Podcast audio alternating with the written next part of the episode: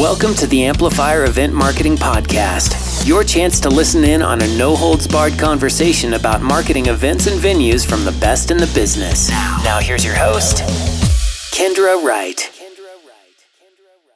Hi there, and thanks for tuning into the Amplifier. Today, I'm coming to you from the International Association of Fairs and Events convention in Las Vegas, Nevada.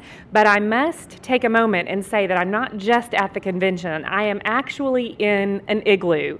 Jerry, have you been in an igloo before? Well, yes, I grew up in Minnesota, and actually, that's we all live in igloos in uh, in St. Paul. So yes, I feel right at home. Well, now I know you're not saying that's just because I'm from Texas, and you know you can totally play with us Texans, and we'll believe anything, right? Um, anyway, I am so happy today to be joined by Jerry Hammer, the general manager of the Minnesota State Fair. I have uh, watched your fair obviously for a long time, so it's really a pleasure to be to be with speaking with you today. Well, thanks very much. It's uh, this is this is really pretty cool, Kendra. I'm really really glad for the invitation. Well, we're so newfangled with our technology here with the podcasting and so forth, but I think it's really a good service to people. They're not all going to get to talk to you, Jerry, in person. So this way they'll get to talk to you uh, by listening on the podcast. Anyway, before we start, I just want to mention that my company is Sapphire Events, and we help events, venues, and destinations shine online. But today, I am not talking about Sapphire. I'm talking about ideas to help you un- ignite your own marketing and and um, operations for your event, venue, or destination. And as I mentioned, I'm here with Jerry Hammer. I'm so happy to speak with him today. I know his event is just, you know, pretty small. I'm hoping we can help you. It's one, about uh, 1.8 million attendees. Um, and um, anyway, we'll talk more about uh, your size in a second. But I happen to know just a little bit about you and how you got in your in the industry and with the fair. But will you tell our listeners how did you get started in this industry and what did you do before this? Well, it's uh, one of the, the great benefits of working with fairs is that you meet some wonderful people from from literally all over the world, and, and a lot of people found their way into fairs by uh, you know they've done other careers somewhere else, and then and then found uh, that they really wanted to be involved with something great like fairs that do as much as fairs do, that are so important in their communities, all these wonderful things, and. Uh, and in my case, I, I'm at the state fair because it was close to home. I grew up about a half a block away uh, from the state fair grounds. I went to work there uh, summers when I was a high school kid in the greenhouse. Uh, it's a it's big fairgrounds, over 300 acres, and uh, beautiful. Uh, it looks better now than it did then, but it looked good then too. And part of the operation is the greenhouse, and it was a perfect job when you're a kid. It was 40 hours a week. Uh, no nights or weekends, all summer long. It was fantastic. So I did that all through high school and college. Uh, and uh, went to uh, the College of St. Thomas in, uh, in St. Paul and majored in journalism. I spent about 10 months at a daily newspaper about an hour south of the Twin Cities, but always knew I was headed back to the fair. And uh, starting in 1977, I joined the fair staff full time and did non fair events for a year. Then I did uh, marketing and publicity, and that changed a lot. I did that for 18 years, starting with you know basically writing news releases for newspapers. To uh, by, by, the time I, I, was, by the time I uh, uh, finished in that department, you know we had a we had a website and we had we were doing sponsorships and lots of different types of marketing. But then for the last 18 years, I've been uh, the GM of the state fair. Oh, that's great. So, you know, we didn't talk about this ahead of time, but do you know what the attendance was when you started at the fair? Do you have any idea? It was about 1.1 million people. Wow. But that, again, that's a long time ago too. You know, that's uh, 1970 is is pretty ancient, especially if you ask my kids. All right. So I know that you've just had your largest attendance ever this last year. Is that correct? All right. And uh, tell me, what do you attribute that? How did you? What do you attribute that record to? Well, if you. Uh, this is oversimplifying, I think, but if you follow if you if you follow the population graph uh, for the state, uh, it it corresponds pretty closely with with the fair. Now, with, with a, uh, you know, attendance is something that we all that we all use, but I think we put way too much emphasis on it. Uh, all we count are our tickets. We don't count everybody that goes to the fair anyway. All, all we're really interested in is, is the tickets. So those numbers that you see uh, they're, they're, they don't represent the total. We actually, you know, there's actually, uh, who knows? Uh, not, there's about a, you know, there's another 100, 150,000 that actually attend that we don't report because they're, you know, like free kids uh, that get in and state fair employees and that kind of thing. Uh, but over time, Uh, if you look at other events, some fairs, but but events in general, those those events that, that don't stay relevant and stay current and adapt with the times uh, will will hit skids. There's no guarantee that, that the fair is going to continue to draw as it does. Uh, our, our attendance is equivalent to about 40% of the population of the of the state, which is a which is a real which is a really big number. And and and the fact that we've been able to to maintain that that level over all this time is is something that we work really really hard at and really hard for because you, you know you, you have to. It's uh, um, it, it's a combination over time of, uh, of, of doing the things we do, of adapting, of changing, of continuing to bri- hopefully provide people with what they're looking for. And so, okay, I know that every fair that's listening is thinking, "Oh gosh, this is the name of the game: staying fresh, staying relevant." Can you point to any time over the last, you know, 30 years or, or more that um, you feel like was a turning point as far as attendance, or anything you did where you felt like, "Wow, now we're on a roll," or has it really been incremental? I don't know that there's any one thing, but it's been it's been gradual and and uh, and it's it's very tangible. It's very real.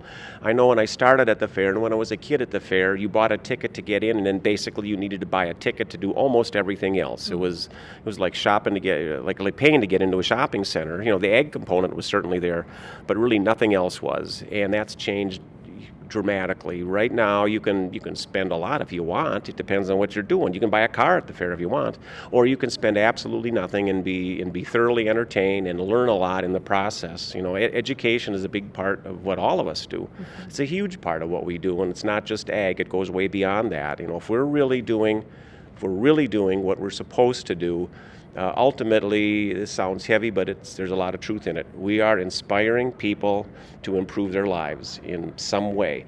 Maybe they find something at the fair that uh, you know, they take up a new hobby or learn or learn how to do something a little better, or or or, uh, or, find a school. You know, find a university. Uh, uh, there are people at the fair. I, I, have very good friends in Minnesota County Fairs. There's two different couples I know that, as a result of their visit to the state fair, they, they adopted kids. You know, they, they learned something while they were at the fair. Uh, so, at somehow, at some level, uh, if, if we're helping people to do that, then then we're, we're doing a lot and we're doing it right. And that means you have to change. You know, if you want your past perfectly preserved, then uh, that shouldn't be something that, that you find it a fair. But it is a balancing act too. At the same time, you know, you don't go in and throw everything up in the air and change for change's sake. Uh, I had a very good fortune in, in, June of traveling to England to see some of the ag shows there, and they are very, very locked in tra- into tradition. And there are traditional aspects of, of fairs that, that, that that we should continue with. But at the same time, you've also got to change, and, and maybe, uh, and this is what we've learned over time mm-hmm. as the fair has changed, that to take on all these characters that didn't have you know, 30 years ago. That that uh, as we change, we offer uh, people even a, a, broader view of the world. The world is shrinking fast. We all know that. Technology has done quite a bit, and it's far easier to travel now and see things. And we have to bring all those elements into the fair as well, uh, along with the. They ought to be all reflected somehow in those traditional components mm-hmm. that, that people enjoy so much about fairs.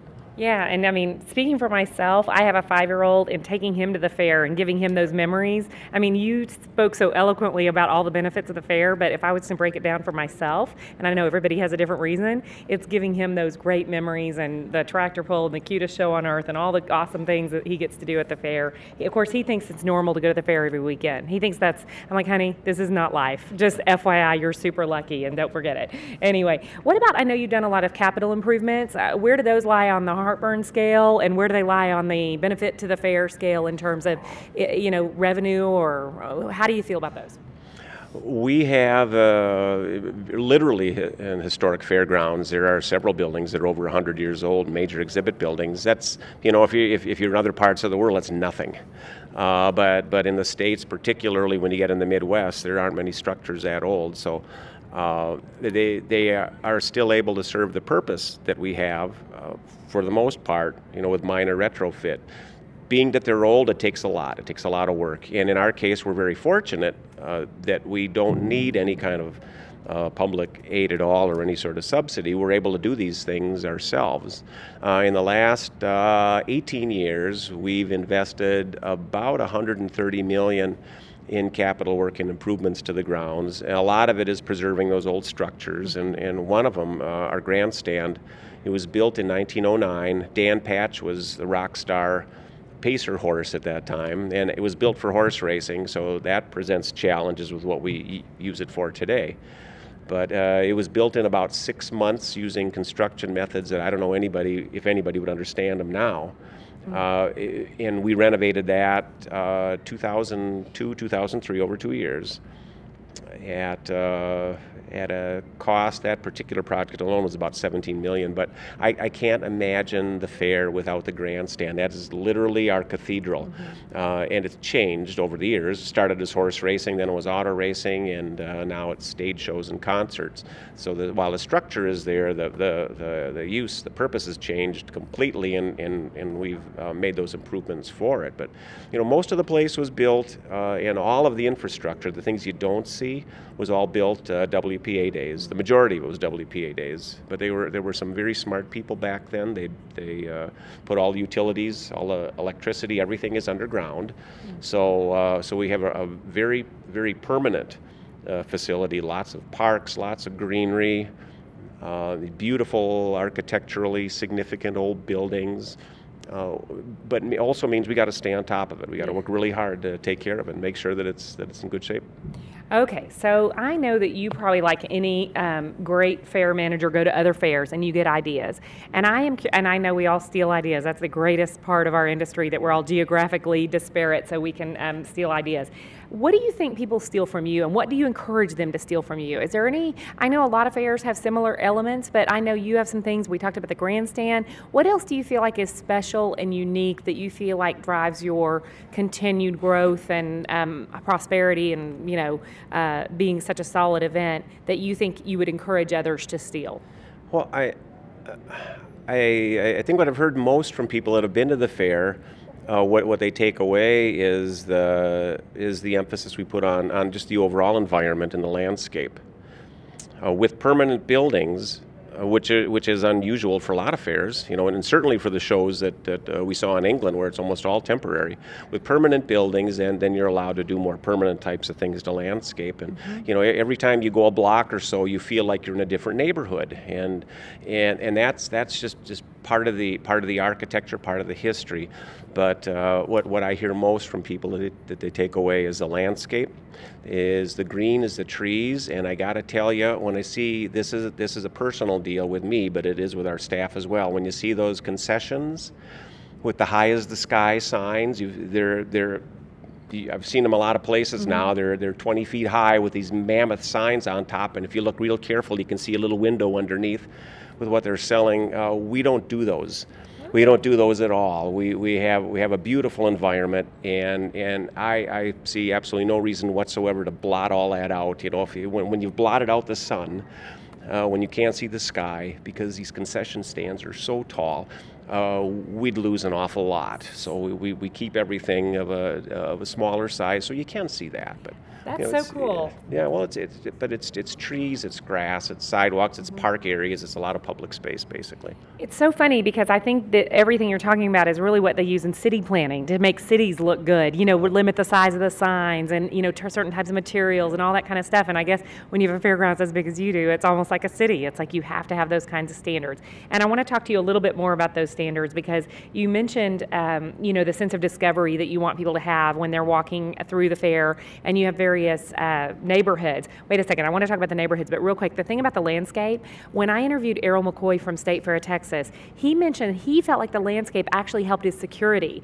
because he said it felt, it felt safer to be pretty. It just didn't feel as um, you know, crime ridden or, you know, whatever. It just felt safer. And so I thought that was another interesting thing about a great landscape, something that you don't even think about. If it's beautiful, maybe people take care of it more and they take care of themselves and each other. And, you know, I don't know. Anyway, I thought that was interesting. But let's talk about the, uh, the neighborhoods. How do you, what do you, how do you create those neighborhoods? And like if I was a fair, maybe even a smaller fair, how do you create a sense of discovery in your fair through the, let's call it the neighborhood concept? A, lot of it's already there. You know, these these structures, uh, like the, the newer exhibit buildings we have, for the most part, are from the 60s.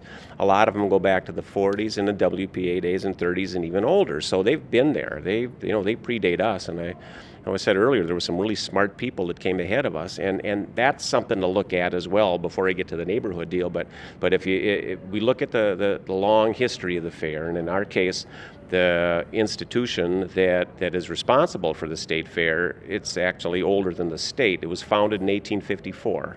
And Minnesota wasn't even a state till 1858. Uh, but it's the same institution. You know, it goes back that long. So they, they did just fine for a really long time. And, and in that long timeline, we're only here. You know, I've been in this job for a long time, and I've got, I, I don't know, 30 some years, 40 years uh, with, with part time at the fair. But in the, in the long history of the fair, that's still not a very not, not very long at all. Uh, now, we didn't pick to be here now. You can't choose your time. What you can choose, though, is what you do with the time you have. So that's what's been really important for us is that we is that we uh, is that we we build a facility, we maintain a facility, we create new space where we can, and, and make sure that it's as welcoming and and, uh, it feels as good as it does. It's not just for now. You know, they, what's the line about your trees? You don't plant a tree for you; you plant it for your kids and your grandkids. That's been our approach to the work we've done to the fairgrounds. It's not enough to get by. we want to do it right. You know, I'd, I'd, I'd really hate, I, I think we'd fail to 50 years from now. You know, whoever is in charge is saying, what the hell were they thinking? Mm-hmm. You know, why did they do this over here? Why did they, you know, I, I really don't want them to say that. But uh, so the, the idea uh, for us is, is to, to keep the space that works really well, to keep that uh, that way. In in other cases, we've replaced facilities that were supposed to be temporary, and then you know, in typical fair fashion, now this is true of every fair out there. Forty years later, you're still using the same temporary facility. And when we have replaced those, that we've improved them greatly, that we've built them to last. That uh, and, again, we're in a fortunate position that we can do this. You know, you don't use blacktop, use concrete. Uh, just make make sure that it's there, make sure that it's done right. Uh, but this year, with a whole neighborhood idea in mind for this past fair, we did create some brand new space. It, it replaced an old temporary facility built as a teen fair back in 1964. In uh, the mid 70s, it, uh, the function changed. It was no longer the it was no longer you know Beatles stuff and, and rock bands. Uh, if you're old enough, you remember the bicentennial in 1976 uh, when the U.S. celebrated 200th anniversary. Uh, it became Heritage Square, which is an early American themed area, and it stayed Heritage Square up until uh, 2013 when we finally got rid of it. Now we've got an opportunity here to do something new, and there was it, it was never our intent to replace it. It was to create a whole new neighborhood, uh, which we did, and it was beautiful. It's uh, it's uh, it, it, was a huge hit. Uh, the architect critics were all there. We created new space basically for commercial exhibits. We built a new State Fair History Museum that we worked with Minnesota State Historical Society on. They're the people. They, they know how to do it. You know, if it was left to us, we'd hang pictures on the wall and put it, put in a few display cases. Uh, they took it just to this whole new incredible level and where we continue to update it and keep it working. And it's a beautiful building and it, and it works really, really well. Uh, along with the commercial exhibits, the museum, there's also restrooms, there's major new concessions, and uh, again, we're very lucky. We have uh, we had two two major restaurant operators from the Twin Cities. Each of them spent about uh, actually it was close to two million each on their on their concession structures. So you know you, you walk into this new area, uh, and uh, and and again really get a feeling you're someplace special. You know there there were people that have been going to the fair for years, mm-hmm. real fair junkies. They walked in there and and and just big grins. They said I I. I I know where I am. You know, I can see the grandstand over there, but I don't know where I am. Mm-hmm. This is mm-hmm. all. This is all new. Uh, the only problem is the, the the trees are too small. Again, you got to be patient. I'm not so patient with that kind of thing. uh, I got asked by the University of Minnesota by their uh, uh, their their tree people what what we're looking for, and, and I said a tree that'll grow to uh, 60 feet in two years, and and. Looking and tapping and very seriously. Well, I don't know if we can do that. So, well, of course you can't do that, but uh, but but uh, we'd love you to come up with something like that where, where we could. That part of it we need to be patient with. We'll get there. We'll get there. So let me ask you this. Let's get down to brass tacks about these neighborhoods. Buildings, what are the elements of the neighborhoods that change between neighborhoods? Is it the building style, the architecture, which I think is a great point about bringing in people who know but more than we do, uh, you know, about making good architecture and bringing in the partnerships. I think that's genius. What about um, um, in the signage? What other things change between neighborhoods? That's the thing. It's because we haven't been to the Minnesota State Fair, uh, a lot of us. So is there anything else you can point to? Well, I, you know, I think on the surface you'd say it was all a happy accident. That over time, this the this one building built in 1950 just happens to work really well next to a building that was built in 1964, next to a log cabin from the 1930s, next to a ride that was built in 1915. And I'm just describing one street there. Some of the folks have been there know exactly what I'm talking about. It's and it's a beautiful area. Uh, then you go down a block, and there's this uh, uh, Department of Natural Resources, this huge log cabin built in the 30s during the Depression because there were a lot of lumberjacks out of work. So, you know, we have this massive log cabin that houses all these different things.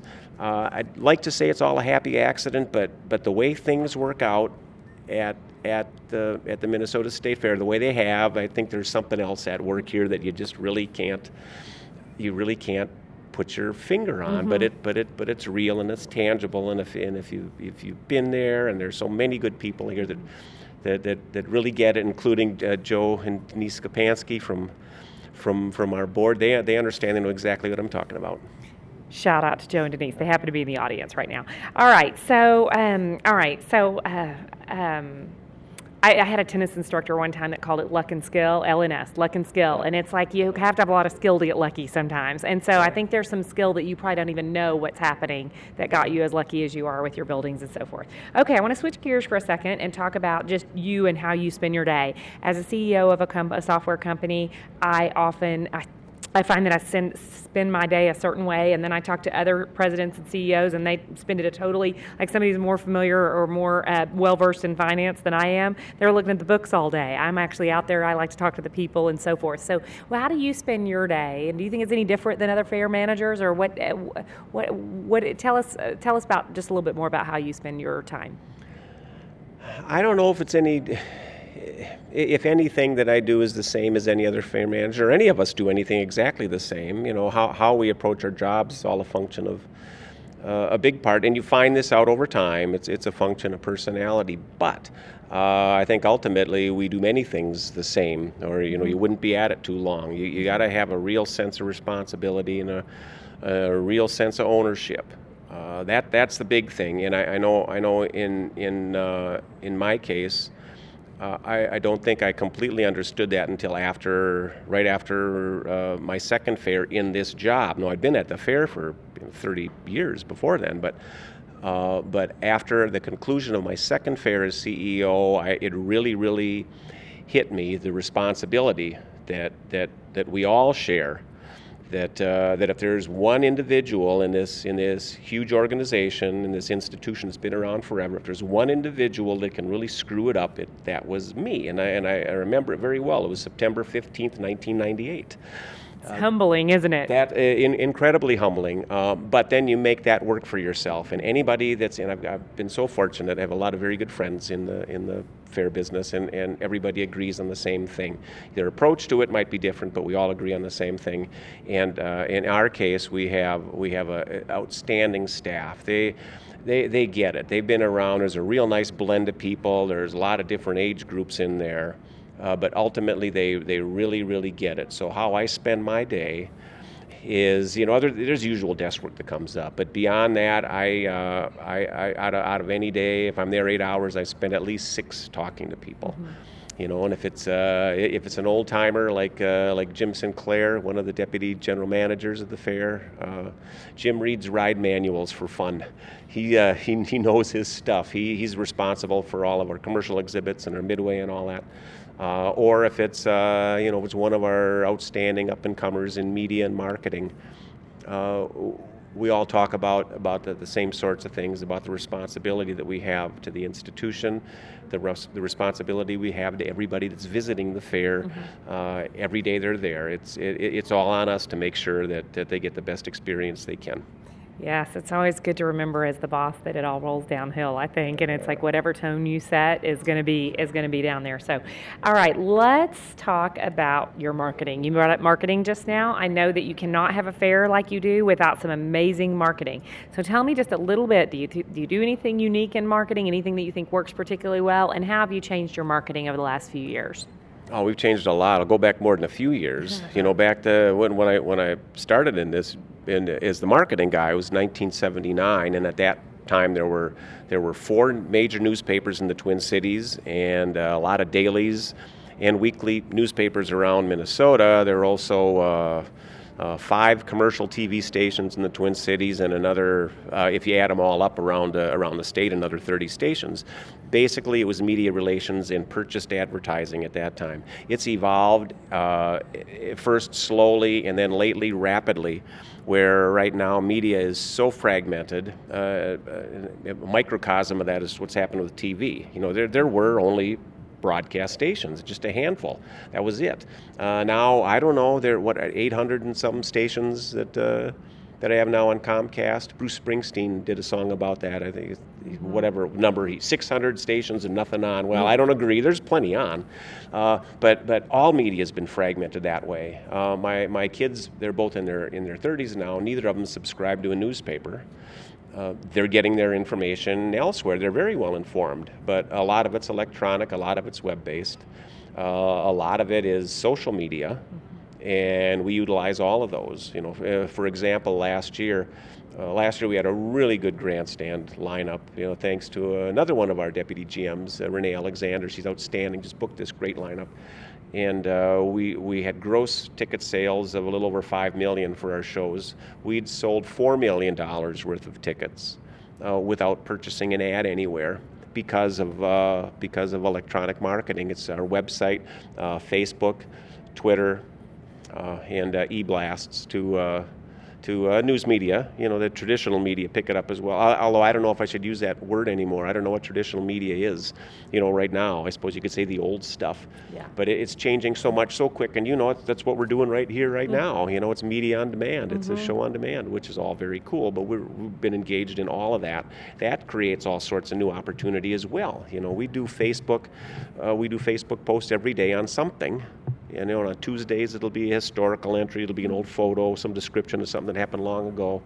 Uh, and uh, if, if people perceive the, the fair as somewhere that, uh, well, it's kind of tough to get around, well, then we'll do stories, we'll do entries on how, uh, on, on how that's changed. You know, we'll, we'll, do, uh, we'll do hidden gems, uh, really cool exhibits or, or places at the fair that that uh, maybe a whole lot of people aren't aware of, you know, to help them navigate their way around the fair. Uh, but, but, basically, it's a, it, has gone from from focused very tightly in a couple areas to just to out there and everywhere. Uh, at one time, the, uh, mar- all of our marketing was one full-time employee, and that was me. You know, right now we have we have marketing, sponsorships, media relations, uh, web web production. We have two people that basically just you know do, do nothing but web design, which you need to be very very fluent in. Uh, but we're also getting so much more mileage out of that now than than, than we ever did. Mm-hmm. So uh, that that's a that's a real good example, and I know everybody is doing it now. Is mm-hmm. really is really staying current and doing all the technology will allow us to do. That's great. And I want to take a second and just take a little tangent here about Facebook. Because Facebook, I don't know when you're listening to this podcast, but Facebook in January of 2015 is making a pretty giant change. They made a lot of changes last September through the December of 2013, but in January 2016, they are really, the word on the street with all my nerd friends is that they are going to be really, really cutting to zero, not allowing any organic, that means non paid posts that are promotional in nature to get through to, on the news feed. And so when you're doing, I love that you gave specific examples of types of posts, and a lot of those didn't sound super promotional. But I think what you'll want to see is what the view, the, if you're doing organic, meaning just not putting ads in, but doing organic posts, look at how many people you're reaching. And if you're reaching not very many, I would look at the words you're using and make sure they're not too promotional sounding because you could do something cool like about history or whatever, and they're still not going to let it go through. So advertising on Facebook, I read somewhere that in the holiday season of 2014, people paid 2.58 times more than they paid in the holiday season for Facebook ads in 2013. So I think so in some ways the glory days of, you know, sort of internet being we all it was never free, but we, you know, we all perceived it free if we were uh, just spending our time, which I would, you know, of course I'd argue that's not free. Um, but anyway, um, then um, I think that would be um, um, something to keep in mind. All right, let me ask you one more question. We're about out of time here, but I have to ask you one thing that I think a lot of fairs, with all due respect, would be jealous of that you have is TV news and radio programming happening at the fair. And that is like advertising that you could not possibly pay for to have them there on the scenes. And so I'm just curious, how did you get that accomplished? That's been something that's developed over time as well. You know, if uh, you look back in old photos, you see WCCO radio, which was like the giant radio station uh, not just in the Twin Cities or even Minnesota, but but you know throughout throughout the region. They uh, there's an old shot of, of a booth that they had at the fair where they were doing live broadcasts. So the, the fair has always been, you know, if, if we're doing if we're doing what, what fairs can do, when you look back to the world's fairs, go back to the late 1800s, early 1900s, mm-hmm. they were all about the latest and greatest and you got to be there if you want to see not just what's happening now, but, but you want to look into the future. That's what they were doing, and and uh, and the broadcast media in the Twin Cities had that same attitude back then. There were TV broadcasts, and when I was a little kid, uh, we'd go in the early '60s and watch real live kid programming. And the mindset of broadcasters in the Twin Cities has been for many years that everybody's at the fair, we want to be there too. It's a great place to meet our viewers and our listeners. And eh, the, the production that they do at the fair is incredible. You know, to, to, to see an hour long uh, news show done from the fair. It's not just stand up saying, hey, live at the fair, so and so, you know, standing outside an exhibit and back to you in the studio. They don't do that. The stu- they bring the studio to the fairgrounds. And has that happened since you've been uh, general manager of the fair or while you've been at the fair? No, they've been doing that all along. One of the very first jobs that I had when I was the, like the full-time publicity guy was was helping schedule programming for the broadcast outlets at the fair. They do have uh, permanent facilities, you know, all of them do. There's uh, five TV stations that have permanent facilities that do live broadcasts uh, every day. And I don't know how many radio stations. Uh, if I gave a specific number, I know I'd screw it up, but it's, it's, it's north of 20. Uh, with permanent facilities, and basically they're doing they're doing fair shows. Uh, can't beat that. I agree. I'm going to just take a second here. Does anybody, we actually are in the igloo. If you are tuning in, you know, if you missed the first part, we're actually in an igloo right now. I'm sure the visual, I'm going to have to post a photo of us in the igloo. Does anybody have any questions? We've got quite a few people around. Um, I'm going to leave it to, you may get some follow up questions, Jerry. This was really interested. Thank you, interesting. Thank you so much for joining me. I'm going to go ahead and wrap it up. I want to tell you thank you so much. I know, like I said, a lot of people aren't going to get to talk to you in person, but they're going to get to hear from you via the podcast, this new media that we're talking about. Uh, so I want to thank you so much. If you want to learn more about the Minnesota State Fair, just go to www.mnstatefair.org. If you want to know more about Saffire events and how we help uh, events and venues and destinations market smarter online, just go to www.sapphireevents.com. And if you liked this podcast and want to hear more, we really appreciate you giving it a review. Some people have been giving us reviews lately, and so I would love for you to give a review as well. And the more reviews we get, the more it will be shared with others. So we really appreciate you helping us, you know, continue to market this podcast uh, for us. So, anyway, thank you so much. Thanks for joining me again. Any final words from you? No, thanks, Kendra, very much. It's really, really cool to get this opportunity, and uh, I'm just so grateful for it, and uh, and uh, shout out to everybody involved with fairs anywhere. Uh, it, it, doesn't matter, big, small, in between. We're, we're all doing doing very good work and helping pull communities together like nobody else can. I totally agree. That's why I'm in this business, and I would not trade it for anything. All right, thanks so much. We'll see you next time. Thanks for joining us on the Amplifier Event Marketing Podcast, brought to you by Saffire Events for smarter online event marketing. If you have an event or venue, did you know that you can get $20 for spending 20 minutes learning more about Saffire? Check it out at www.sapphireevents.com. We'll see you next time on The Amplifier.